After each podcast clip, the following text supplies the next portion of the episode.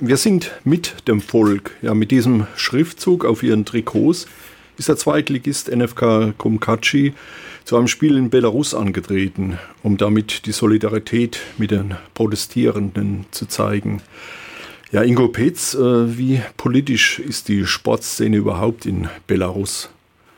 Oh, das ist eine gute Frage. Also ähm, erstmal müssen wir, glaube ich, über einen ganz anderen Politikbegriff sprechen. Äh, also was, oder anders gesagt, was für uns normal ist, als wenn wir uns gesellschaftspolitisch engagieren, das heißt im, in der Bürgerinitiative oder im Fußball oder ja, in anderen ähm, Vereinen sozusagen. Äh, für uns ist das ja was ganz Normales. In Belarus ist das ein bisschen anders oder sehr anders sogar. Ähm, dieser Politikbegriff, äh, der oder der Politikbegriff an sich ist sehr verbrannt. Das hat einfach damit zu tun, dass äh, das Regime Lukaschenko, äh, das ja seit 1994 an der Macht ist, ähm, alle politischen, äh, ja, äh, jedes politische Engagement als anti, äh, also gegen sich gerichtet ähm, wertet. Und äh, so hat das Regime versucht eben, also ein Spruch war immer so, geht nicht in die Politik, sonst ist ja irgendwann eurer, euer Kopf ab, sozusagen. Ja, das muss man zuerst wissen. Und jetzt auf de, die, deine Frage zu antworten, entsprechend unpolitisch ist der Sport auch.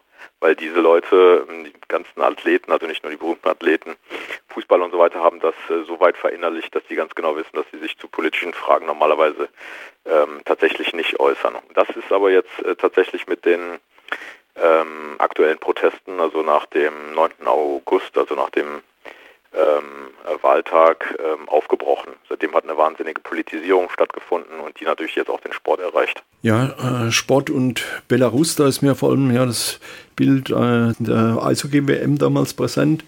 Mhm. Ja, und da hat sich ja äh, Lukaschenko mit den Sportlern geschmückt und ja auch nach außen hin äh, ja so ein gewisses Bild produziert, aber ich hätte dann die Sportler so eher als Profiteure des Regimes eingeschätzt und sie ja wohl eher als regimetreu eingestuft.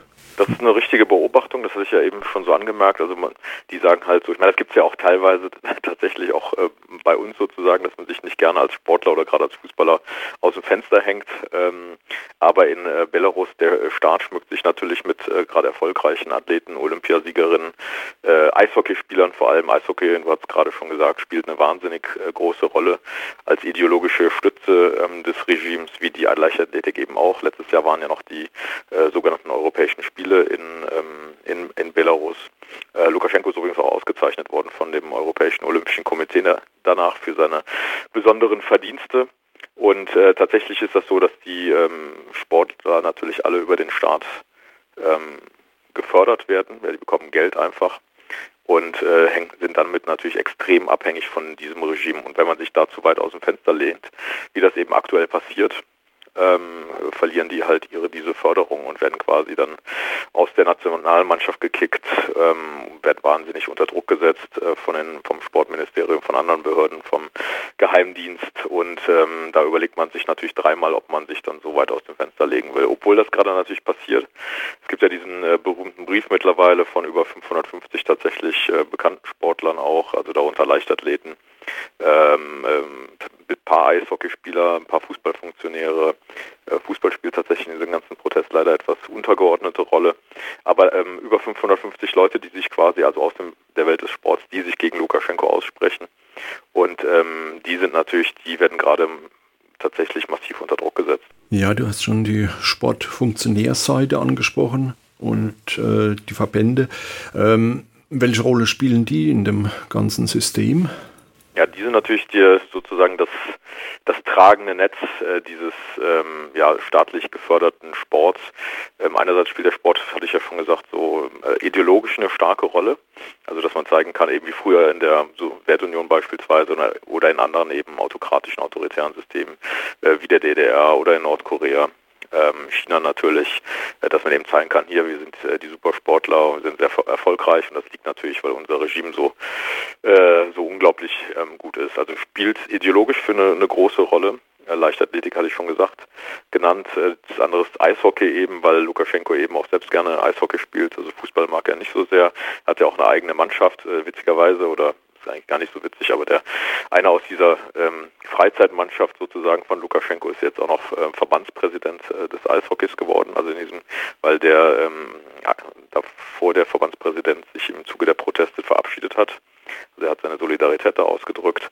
Und also das spielt ideologisch eine wahnsinnig äh, starke Rolle und umgesetzt wird das einfach, indem man dann äh, in den ähm, verschiedenen Sportverbänden im Eishockey, im Fußball, äh, Leichtathletik dann einfach äh, Personen, äh, Funktionäre installiert, die natürlich auf Seiten des Regimes sind. Das sind meistens Leute, die haben einen Hintergrund, die kommen dann aus dem ähm, aus der Präsidialverwaltung oder haben militärische Ränge, also kommen selbst aus dem Militär, teilweise vom KGB tatsächlich, also von der Geheimpolizei. Ähm, Chef vom Fußballverband Basanov beispielsweise, also kam aus dem Militär. das ist ein ganz normaler Vorgang und die werden natürlich dahingesetzt, um quasi von oben dann das zu kontrollieren, was diese Verbände so in den unterschiedlichen Strukturen machen. Ja, umso ähm, ja, wichtiger ist es wohl, dass die Sportler, du hast schon die Zahl genannt, 550 sich öffentlich gegen das Regime ausgesprochen haben. Mhm. Ähm, ja, ich denke, dass da auch äh, Sanktionen anhängig werden. Man hat ja die Bilder gesehen, wie, wie die Leute verschleppt werden und verprügelt werden von offizieller Seite. Ähm ja, und auch gefoltert, ne? das darf man nicht, äh, das ist tatsächlich, das ist einfach nicht nur, also verprügeln ist ja schon schlimm genug, aber die Leute sind tatsächlich in den Gefängnissen dann auch äh, tatsächlich ähm, also systematisch gefoltert worden. Äh, ähnlich wie, wie, wie Oppositionelle aus der Gesellschaft verschleppt werden, mhm. gibt es auch Beispiele? Ja, es, gab ja schon während, als die Proteste dann losgegangen sind, also nach dem 9. August, die ersten zwei Wochen, gab es ja immer wieder auch Fälle, dass äh, be bekannte Sportler, die offensichtlich bei diesen Protesten dabei waren, also auf der Straße, ähm, äh, Eishockeyspieler beispielsweise, ähm, dass die verhaftet worden sind, teilweise auch verprügelt worden sind. Vor ein paar Wochen, Anfang September gab es auch diesen Fall eben von diesem Verein, den du eben genannt hast, Krumkatschi, diesem Zweitligaverein, dass da zwei Fußballer verhaftet worden sind, dann auch entsprechend körperlich malträtiert worden sind.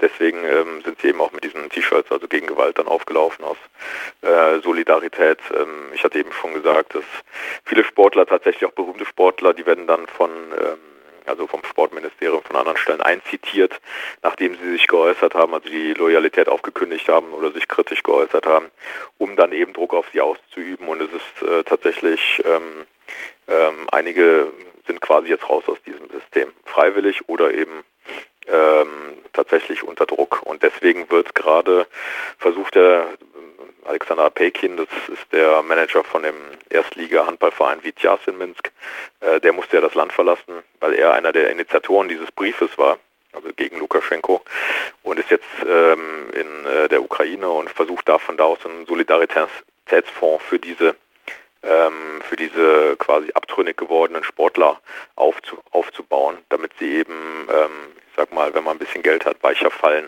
wenn sie aus diesem Fördersystem rausfallen. Dieses Fördersystem, das ist jetzt speziell schon gekürzt gegenüber Sportler, die sich äh, ja, kritisch. Ja, gibt einige Beispiele von, also man kann davon ausgehen, dass man hier, ich meine Elvira Germann, die Hürdenläuferin, ja, oder Alexandra äh, Heradasimena, Olympiasiegerin im, ähm, im Schwimmen, dass die natürlich aus dem System rausfallen, weil die sich sehr, sehr offen geäußert haben ja, und sehr kritisch gegenüber dem Regime. Ja. Und ähm, da ist überhaupt keine Frage, dass die, also wenn sich dieses Regime hält, tatsächlich, dass die natürlich dann aus diesem äh, Förderungssystem natürlich rausfallen. Ja, also man kommt, bekommt dann keine offizielle Einladung, das wissen die dann einfach auch. Also man weiß quasi, wenn man sich dann in dieser Form äußert, dass man letzten Endes äh, sich einen anderen Job suchen muss, sozusagen. Ja.